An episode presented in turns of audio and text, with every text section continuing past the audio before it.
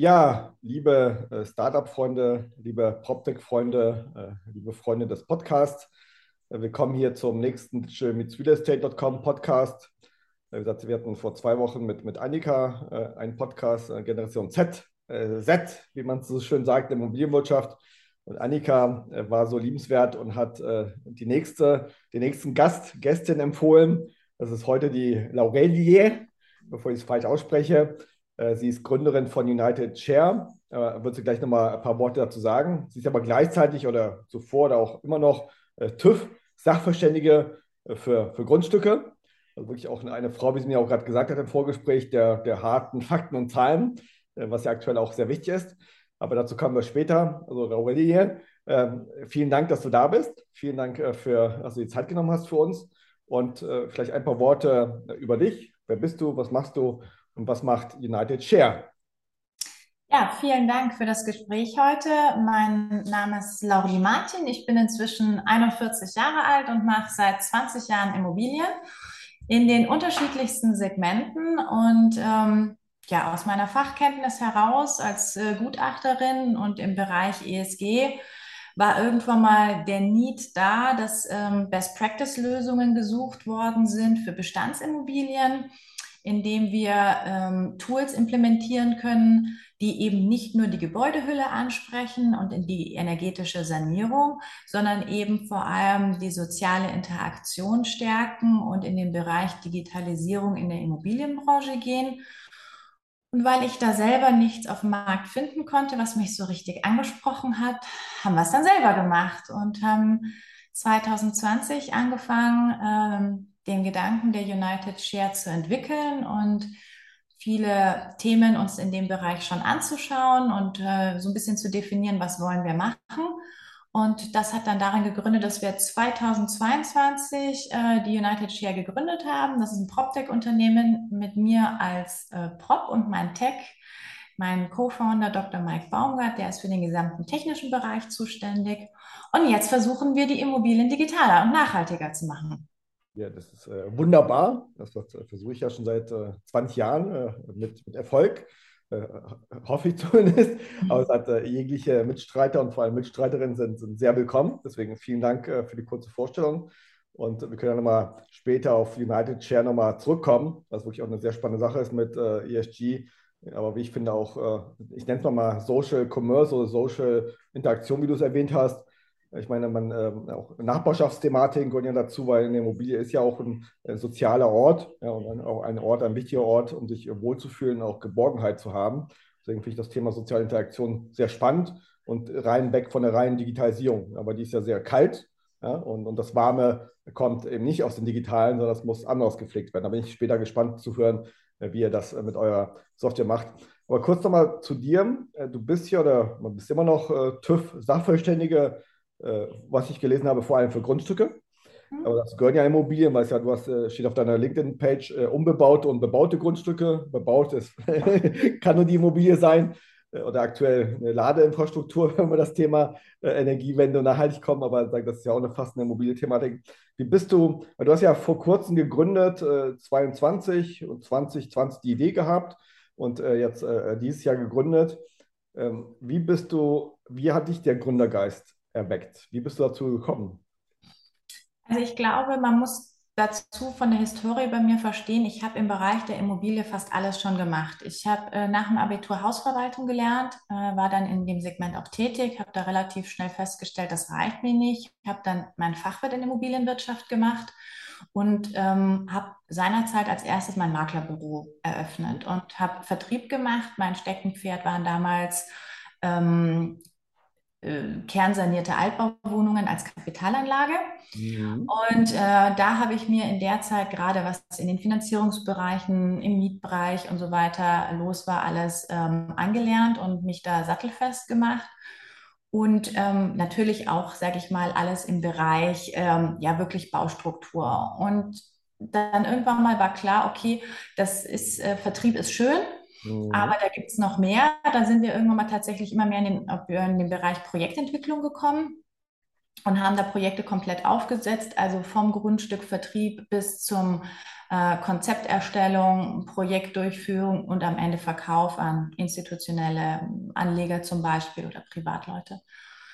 Und ähm, das hat mich dann irgendwann mal dazu geführt, dass ich natürlich auch Kontakt mit vielen Wertermittlern hatte die sich die Sachen dann angeschaut haben und die haben oft durch eine ganz andere Brille geschaut wie ich. Mhm. Also die haben, und ich wollte das mal verstehen, ich wollte mal begreifen, warum die Dinge so oder so sehen oder ich will nicht unbedingt sagen anders als ich, aber einen anderen Blickwinkel hatten. Und äh, dann habe ich seinerzeit äh, mit einem Seminar beim TÜV Rheinland gestartet, hier in Köln, und habe äh, dann gesagt, okay, ich schaue mir das mal an.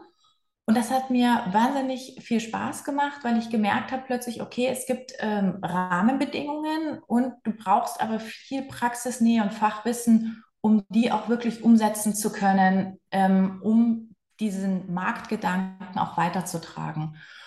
Und das ist auch etwas, äh, was ich immer versucht habe. Also ich habe auch immer gesagt, am Ende des Tages wollen wir ja als Sachverständige den Markt wirklich abbilden und nicht stoisch ähm, immer nur Zahlen in Tabellen klopfen, weil die Zahlen, ähm, die wir da oft haben, sind ja einfach schon ein bisschen veraltet, weil wir immer hinterherhinken mit den Gutachterausschüssen. Naja, und dann habe ich tatsächlich diese Sachverständigentätigkeit äh, angefangen und da war dann wirklich so dieser Knackpunkt ESG, mhm. ähm, ging los. Da kam ich in das Thema ziemlich tief rein. Wie Jahr war das ungefähr? Mm, das ging so 19 los, 2019, wo ich so gemerkt habe, es kamen immer mehr Publikationen zu dem Thema. Man hat so gemerkt, die ersten Fragen, was ist das oder äh, was bedeutet das? Und tatsächlich dann, äh, desto mehr die EU-Taxonomieverordnung voranschritt, desto mehr Bewusstsein entstand da auch. Und ähm, Tatsächlich waren es erstmal die Finanzdienstleister, die Banken, die hellhörig geworden sind, die Fonds, äh, sage ich mal, das war für mich auch ein, meine, meine potenziellen Kunden, die natürlich gesagt haben, oh, was passiert da? Und wird das Auswirkungen haben? Und ähm, da sage ich mal so, am Anfang war es total zwiegespalten. Es gab welche am Anfang, die gesagt haben, oh, es wird den Markt total beeinflussen. Es gab andere, die haben gesagt, ah, das braucht kein Mensch, das kommt nicht. Und ich war ziemlich gespannt, was da wirklich passiert. Und äh, irgendwann mal war auch das Bewusstsein im Markt, dass ein bisschen mehr gebraucht wird als jetzt die klassischen Lösungen. Und im Rahmen einer Projektentwicklung war es so, dass ich nach einer Lösung gesucht habe, ähm, eigentlich aus der Not heraus, weil wir hier Mikroapartments äh, ge geplant hatten und ich immer gesagt habe, Mensch, die Leute müssen ja ihre ganzen Sachen irgendwo hin tun. Die müssen ja irgendwie, da muss es doch mehr geben als jetzt nur ein Storage und ein Waschkeller. Ich habe gesagt, das muss man doch digital machen können. Was gibt es da für Lösungen? Was gibt es da am Markt? Wie können wir das vereinen? Und der Gründergeist kam im Endeffekt aus der Not heraus, weil nichts da war, was ich so wirklich brauchen konnte damals. Mhm. Und ähm, da habe ich mich hingesetzt und gesagt, okay, was, was, wie können wir es besser machen? Also der Antrieb war tatsächlich zu sagen, wie können wir es besser machen als die aktuell existierenden Lösungen? Mhm. Ich glaube, das sollte ja grundsätzlich immer so ein bisschen der Antrieb sein, äh, dass, dass man sagt, okay, es ist irgendwo nie da und mhm für wen trifft der zu, wer braucht das und was ist, was ist meine Nutzergruppe? Und das waren ja bei mir die Mieter. Ich habe immer, mein Antrieb war immer, dass ich es durch die Brille gesehen habe, was brauchen die Nutzer und die Mieter später mal? Und wie kriege ich das in Einklang mit den Bedürfnissen oder den Wünschen des Eigentümers? Und so ist das entstanden, dass ich dann gesagt habe, okay, dann machen wir es selber. Ja. ja, dann haben wir es selber gemacht. Okay, dann habt ihr dann äh, 22 die, die uh, United Share äh, GmbH mhm. gegründet äh, mit der United Share App, soweit ich mhm. gelesen habe. Und äh, vielleicht kannst du gleich nochmal sozusagen nochmal tiefer darauf eingehen, was die App leistet, in ein paar Punkten, ja. das wirklich nochmal tiefer verstehen. Weil ich habe es ein bisschen verstanden, sozusagen aus dem ESG-Bereich, man ist ja beide Themen drin, Nachhaltigkeit und Soziales, ja. Und das ist, sag ich mal, Governance-Thema äh, ist bei euch erstmal da ja, teilweise auch gegeben, weil die Projektentwickler sich auch um den Thema auch kümmern müssen, aber eher sozusagen das äh, Nachhaltigkeitsthema und das so soziale Thema. Aber gehen wir gleich nochmal drauf ein. Aber nochmal kurz zuvor zu dir. Ich meine, du hast ein Need gesehen. Aber woher kommt dein Gründergeist? Hast du irgendwie äh, rückschauend, deiner Familie sind das Gründer? Hast du Freunde, Bekannte, die Gründer waren? Weil ein Need zu haben ist die eine Sache, aber dann zu gründen ist nochmal eine ganz andere ja. Sache. Also vielleicht zur Historie. Ich komme aus einem ganz normalen Angestelltenhaushalt. Meine Familie waren weder Unternehmer noch, ähm, noch sage ich mal, äh, die, die, hatten keinen in dem Sinne Gründergeist, der mir transportiert worden wäre. Ich habe in meinem Leben immer großartige Menschen um mich herum gehabt, die meine Ideen supportet haben, also die ähm, auch das, was ich in meinem Leben immer gesagt habe, ich habe mich sehr jung selbstständig gemacht, damals mhm. äh, mit Mitte 20 und da waren immer auch Supporter dabei, die gesagt haben, ey, du machst das super, du machst das großartig. Und ich habe mich immer an denen orientiert und nicht an den Schwarzmalern, die gesagt haben, oh mein Gott, wie kann man so jung und ja. ähm, du hast doch so quasi gar keine Erfahrung und keine finanziellen Ressourcen. Und ich war da wahrscheinlich, war es tatsächlich, ich war immer überzeugt von dem, was ich da tue. Also ich war immer der Auffassung, das, was ich da mache, ist richtig und wichtig und das ist auch die richtige Richtung. Und ähm, jetzt muss man dazu sagen, dass ich natürlich das große Glück habe, mir mein Unternehmen aufgebaut zu haben und aus dem heraus ich natürlich in der komfortablen Situation war, zu sagen, okay, ich habe eine neue Idee und die möchte ich umsetzen und ich habe auch die finanziellen Eigenmittel, um das mal anzustarten. Mhm. Also es war nicht so, dass ich ähm, das mir heut, äh, von heute auf morgen vom Mund absparen musste oder mhm. direkt gucken musste, wie kriege ich Geld in die Firma, um selber zu, sage ich mal, überleben, was ja viele ja. junge Gründer ein echtes Problem drin haben, dass sie das, die großartigen Ideen, die sie haben, nicht finanziert bekommen. Und das ist dann vielleicht auch, ich sage jetzt mal, der Luxus des Alters, dass man sagt, okay, man hat das schon. Bist du noch nicht, ja. Ja, aber das ist natürlich, es sind ja trotzdem 20 Jahre, die ich den Job schon mache und das ist ja dann doch recht lang. Und ich glaube, das ist tatsächlich der Vorteil, wenn man sich da so ein bisschen äh, schon äh, zurückziehen äh, kann auf das, was man bis jetzt geleistet hat. Und da war es eigentlich so, dass ich dann lustigerweise von vielen Seiten oft gehört habe, warum tust du dir das überhaupt noch an? Mhm. Ähm, so nach dem Motto, das läuft doch alles, mach doch einfach das, was du bis jetzt machst und gut ist. Und da konnte ich aber aus meiner Haut nie raus. Also mir war immer bewusst, das muss jetzt gemacht werden. Und äh, da hat sich mir auch wieder mit einem absoluten Selbstverständnis überhaupt nicht die Frage gestellt, ob das jetzt richtig ist oder, oder nicht richtig ist. Und ich mhm. habe eine Familie, die mich supportet und unterstützt. Also die stehen hinter diesen gesamten Unternehmungen immer voll dahinter. Und äh, egal ob Mann und Kinder, ähm, alle sind da immer sehr involviert und das äh, funktioniert. Schön. Und da sehe ich auch so ein bisschen Parallelen, gerade jetzt äh, zum Gespräch mit Annika mhm. vom letzten Mal, weil sie ist ja auch jetzt 22, wie du damals, äh, genauso Alter. Und sie ist ja auch äh, sehr motiviert, sehr begeistert als Gründerin. Das finde ich sehr spannend eben. Ne? Und, und, sie hat dich ja dich empfohlen, ich sag's mal als Vorbild mit deinen jungen 41 Jahren. Und dann sie ja 22, also 20 Jahre auseinander, genau deine äh, Erfahrungsspanne als Unternehmerin, als, als in der Immobilienbranche. Das finde ich sehr gut eben. Ja. Lass uns kurz äh, konkreter auf dein auf United Share eingehen. Was leistet die App für wen? Vielleicht muss man ein bisschen weiter auf, ausholen. Die United Share ist nicht nur eine App, die United Share ist tatsächlich eine komplette Plattform. Und was uns besonders macht, ist die technische Architektur dahinter. Also wir haben eine proprietäre Plattform, über die ich Microservices äh, über APIs anbinde mhm. und äh, je nachdem die App individuell für die Immobilie und ihre Nutzer anpassen kann. Man muss sich das so ein bisschen vorstellen. Wir haben auf unserer Plattform wie eine große Box mit Schokolade und ich nehme immer das raus, was für die Immobilie und die Nutzer dort notwendig ist. Beispiel, wir haben digitale äh, Waschküchen, mhm. sind natürlich nur für ein Mehrparteienhaus relevant, aber nicht für äh, eine Büroimmobilie zum Beispiel. Ja? Mhm. Wir haben Fahrräder. Das ist ein Tool, das funktioniert in den meisten Immobilien, ähm, es sei denn, wir haben dort zum Beispiel überhaupt keine Möglichkeiten, die unterzubringen in um, platzmäßig. Also es gibt immer so Gedanken, okay, was habe ich für eine Immobilie, welche Nutzer habe ich und welches Produkt brauchen die? Mhm. Und ähm, das ist im Endeffekt diese, diese Plattform. Wir ähm, coden hier in Köln und wir hosten unsere Daten in nachhaltigen Rechenzentren in, äh, von Data Cloud One. Das sind äh, Rechenzentren in Leverkusen und in Frankfurt.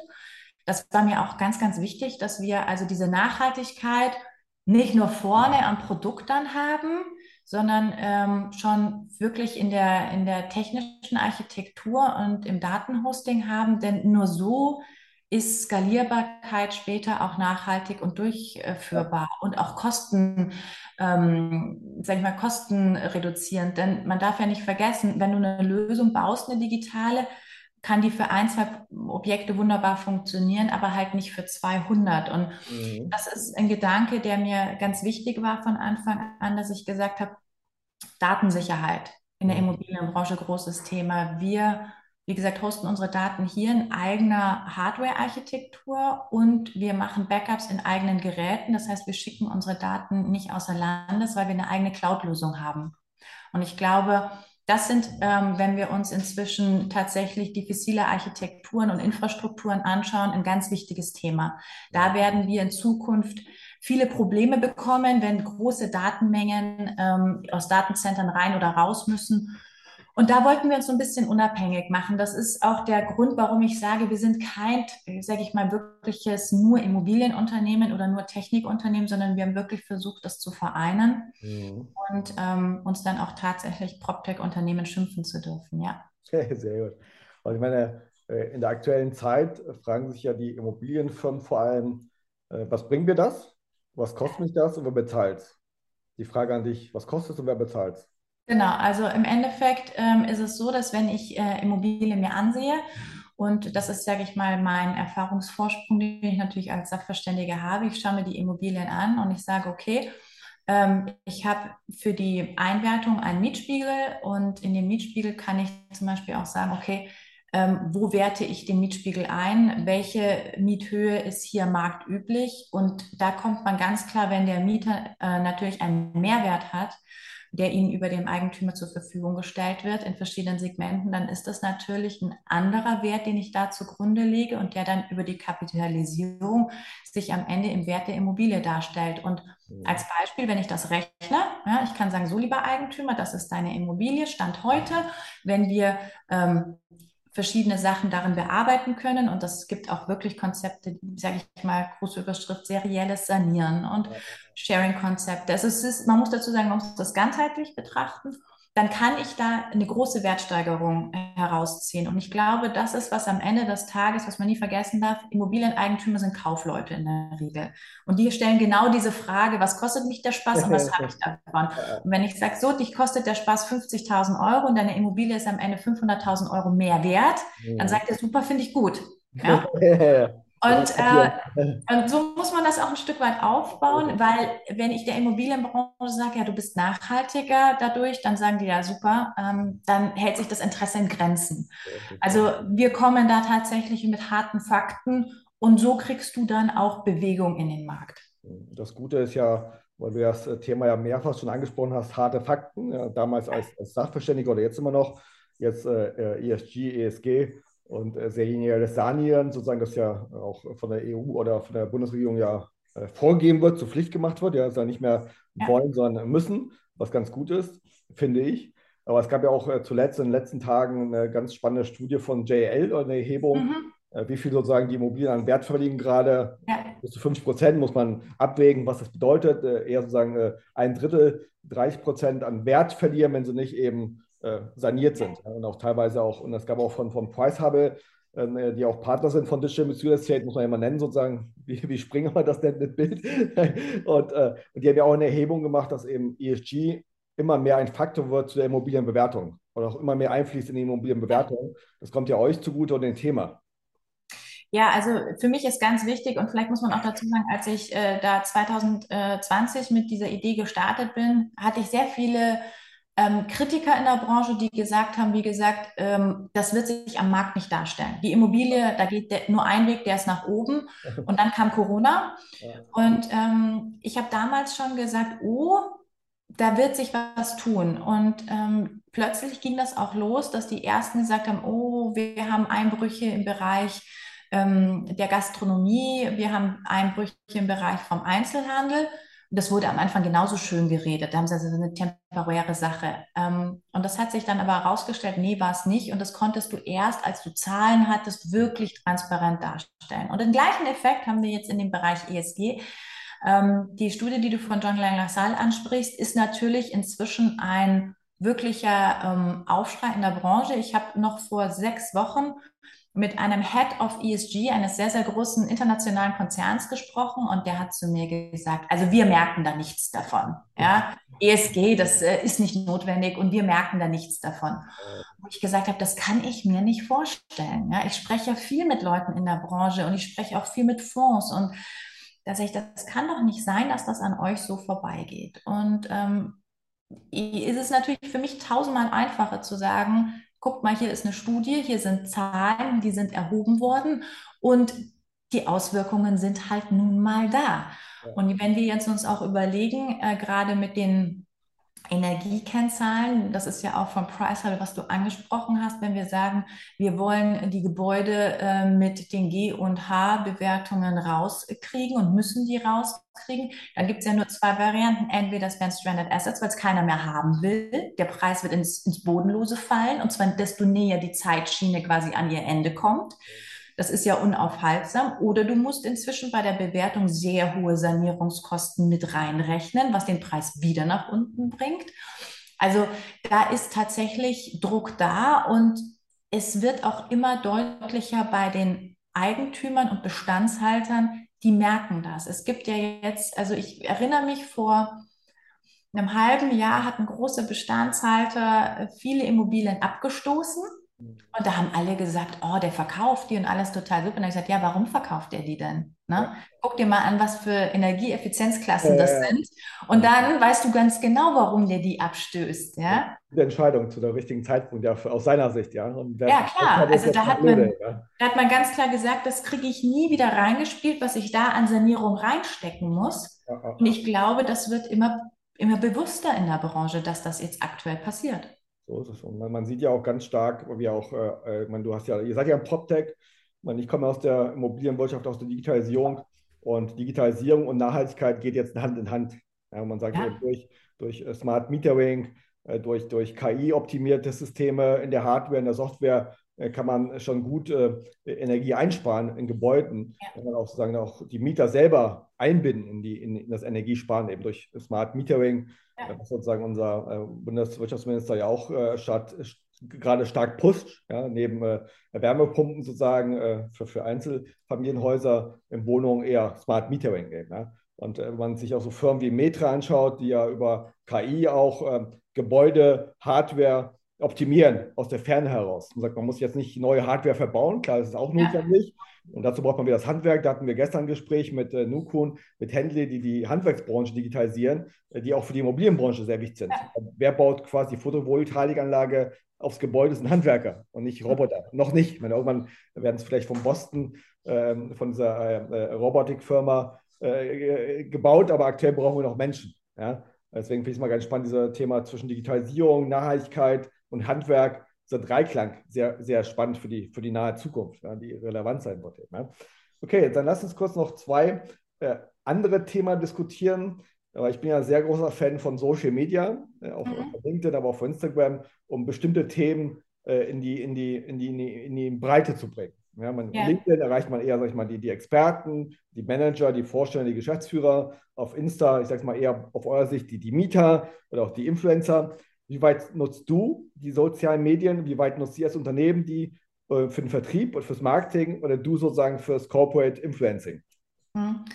Also LinkedIn ist für mich tatsächlich, für mich persönlich die Plattform, die für mich immer am, am relevantesten war, ähm, weil es natürlich ähm, für mich, ich muss äh, Entscheider ansprechen, denn am Ende wird ähm, meine, mein Produkt oder meine Leistung nicht vom Mieter beauftragt oder gewünscht, ja, sondern im Endeffekt bin ich tatsächlich im B2B-Business und dadurch brauche ich die Entscheider auf den Ebenen, die ich da in meinen Augen auf LinkedIn am ehesten anspreche.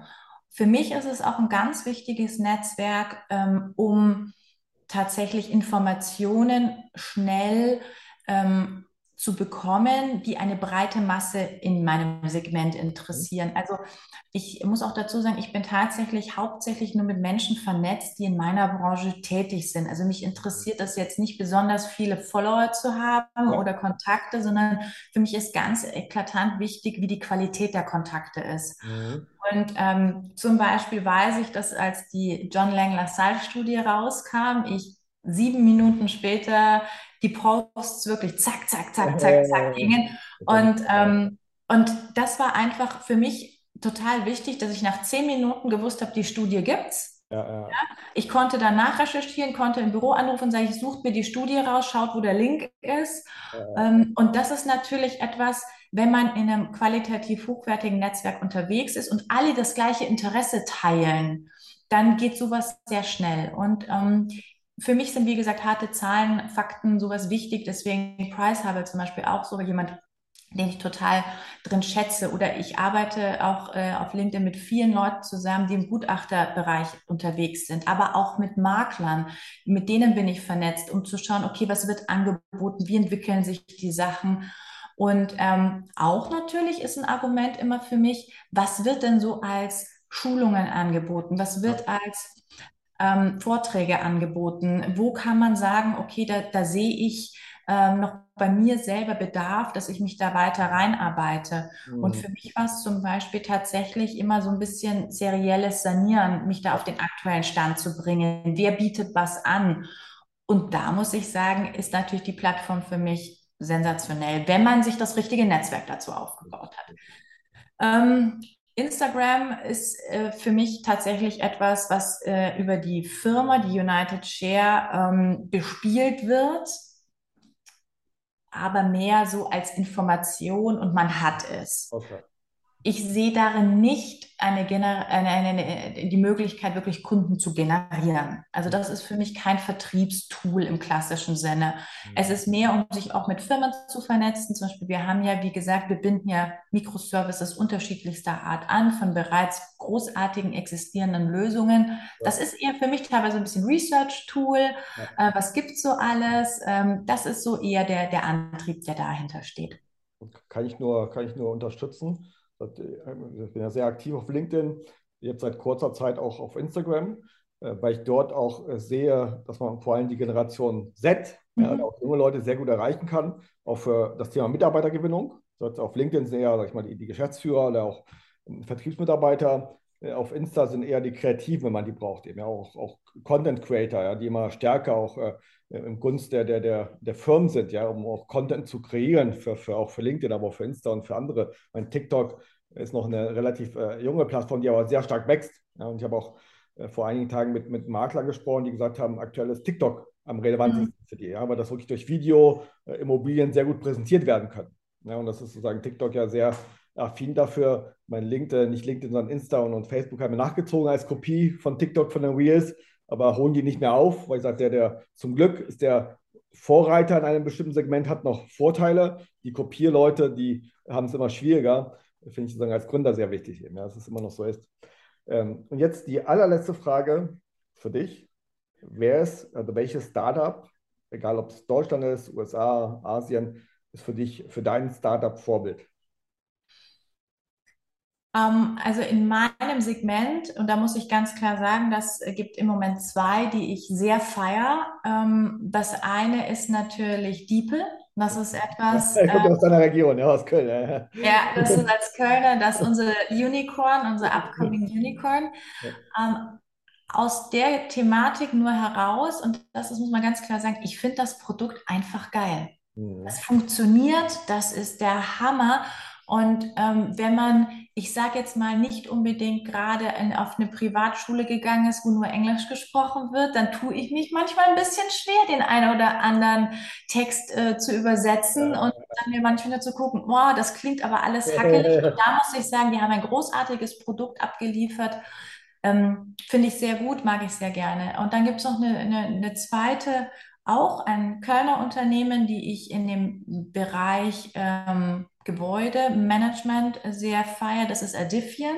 Mhm. Die machen im Endeffekt das, was wir vorhin auch schon mal angesprochen haben. Die ähm, können Energieverbrauch im Gebäude reduzieren mit KI. Genau. Und äh, da gefällt mir halt auch der Einsatz. Es ist ein PropTech-Unternehmen. Die haben sich das Thema Nachhaltigkeit wirklich hoch aufgehängt und äh, das ist etwas, was ich auch äh, wirklich ein, ein, großartiges Produkt finde, was funktioniert. Äh, kann ich auch nur wieder zustimmen. Zwei sehr spannende äh, Unternehmen, die ich auch beobachte. Mein äh, Diebel sozusagen ist ja sehr stark in der Presse gewesen gestern und heute mhm. Äh, durch die Unicorn-Status, den sie wohl bald erreichen werden in der nächsten Finanzierung. auch in der aktuellen Krise, was ja auch genial ist für Startups, dass trotzdem noch gute Produkte hochfinanziert werden, weil die Investoren jetzt immer noch Geld haben und aber jetzt genauer gucken, wo sie lieber mehr Geld reinstecken in ein Unternehmen, was äh, sehr aussichtsreich ist, als äh, viele kleine Unternehmen zu finanzieren. Wobei es gab auch wieder von Index aktuell, von dem VC, eine, eine Statement, dass sie eher als äh, Seed-Finanzierung machen für, für junge Unternehmen, weil sie da große Chancen sehen. Also es gibt noch Potenzial ja, bei der Finanzierung und auch bei Startups, finde ich sehr spannend. Also ich danke dir sehr für das sehr spannende Gespräch. Das geht gleich in den nächsten paar Minuten online. Und vielen Dank. Danke, ich bedanke mich fürs Gespräch.